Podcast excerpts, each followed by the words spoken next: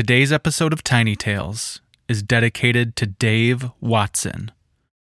We also want to give a special shout out to one of our biggest supporters. Thank you, Amy.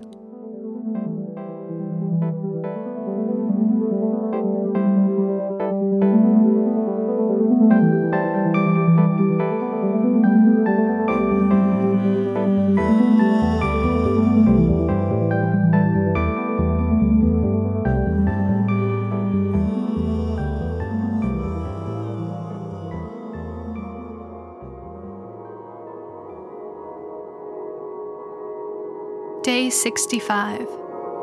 The wind uncovered another bunker today, and Elder Simon found some paper inside.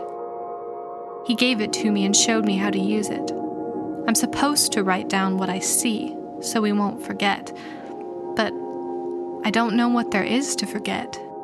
There's only sky and sun and sand.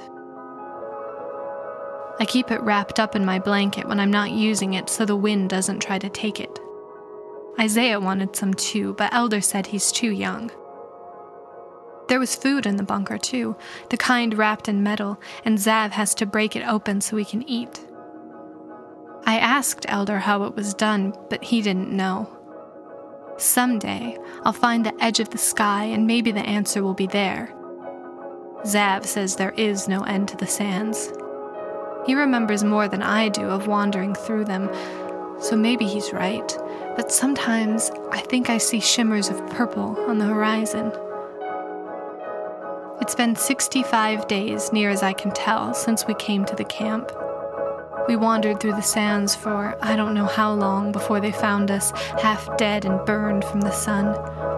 They say Isaiah must be my brother, since our eyes are the same color, but they don't know about Zav. We don't remember either.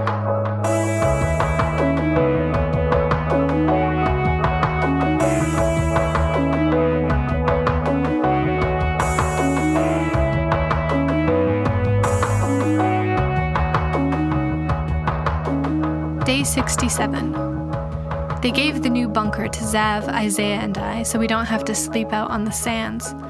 They put sand over it to block it from the sun, and it stays a little cooler inside. Every day, Zav has to push the drifts away from the door so we don't get buried inside.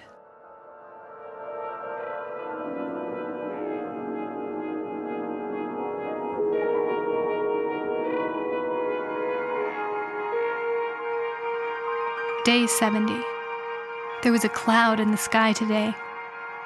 I stared at it for so long that giant spots hovered in front of me the rest of the day, and I wondered if I would have to wear a cloth tied around my eyes like old Marga. I don't think she's that old, but the sun made her all dry and wrinkled. Last week, Zav told me my face was going dry like hers. It didn't feel any different but I couldn't see to tell, and I started crying. Elder Simon yelled at Zav for making me waste my moisture on the sands instead of putting it in the filtrator. He made him haul all the buckets out to the edge of camp. Zav didn't say he was sorry, but he brought me a rock he'd found and said I could use it to hold my papers down so they didn't fly away.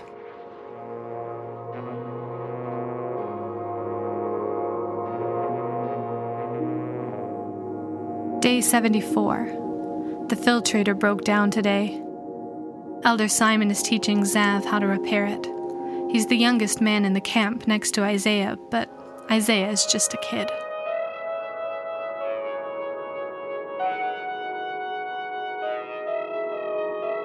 Day 78. Vida walked into the sands today and didn't come back. Elder said it was selfish, taking her moisture with her I can't blame her. Maybe she wanted to know what the purple haze was, too. Zav got angry when I told him I wanted to go, and he said he'd shut me in the bunker if he had to.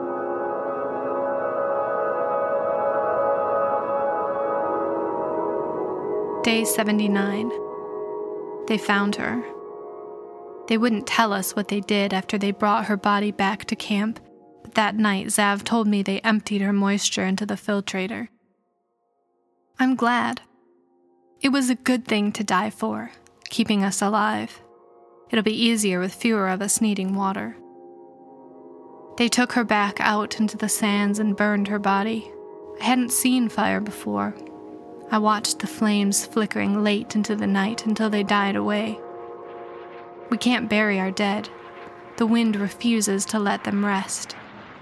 Isaiah found a skull half buried in the sand once, and it scared him so badly he wouldn't leave my side the rest of the week.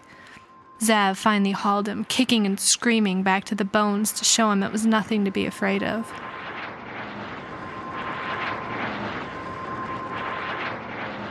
Day 81.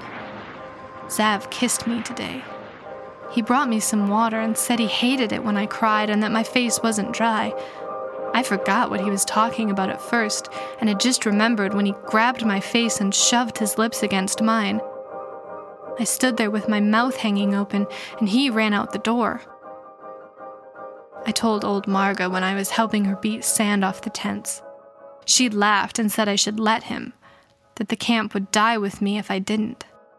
I didn't know what that meant, but it scared me. I told Zav what she said later that night. His face turned red, and he said he wouldn't do it again if I didn't want him to. I told him I guess I didn't mind as long as he didn't run away afterward. I liked it a lot more the second time.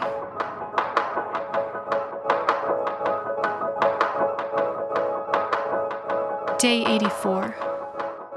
The filtrator broke down again. It took them most of the day to get it working.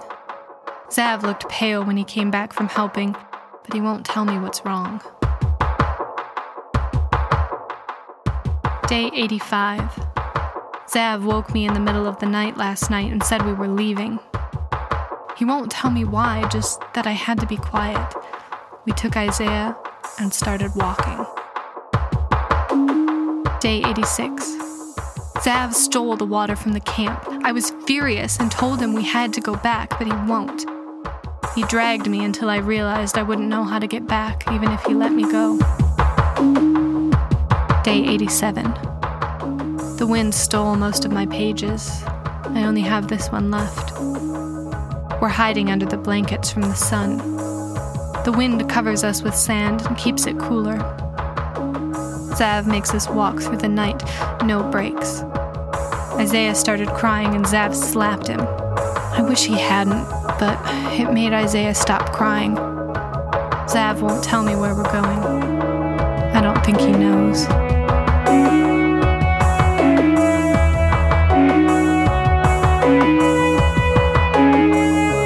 Day 90. Isaiah won't wake up.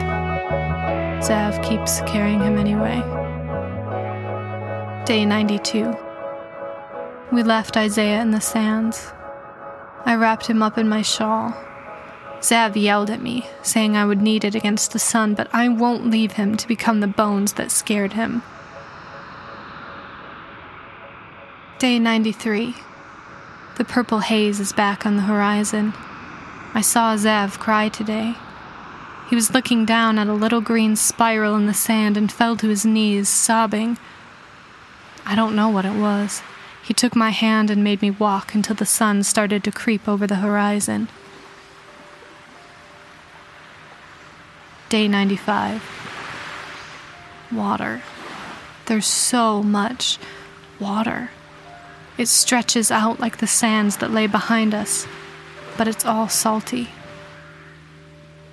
Zav curled up in the sand for a long time after we tasted it. He won't speak. He doesn't have to.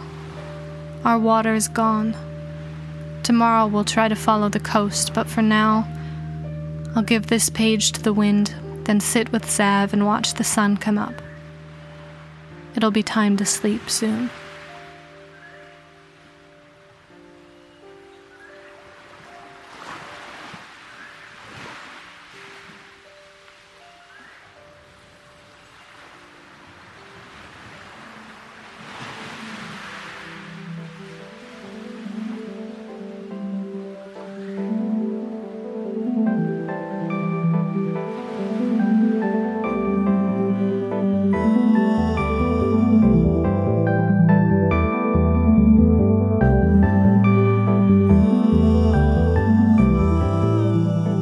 Today's episode of Tiny Tales was written and narrated by R.E. Rule. Music and production by Frank Narat. Thanks for listening.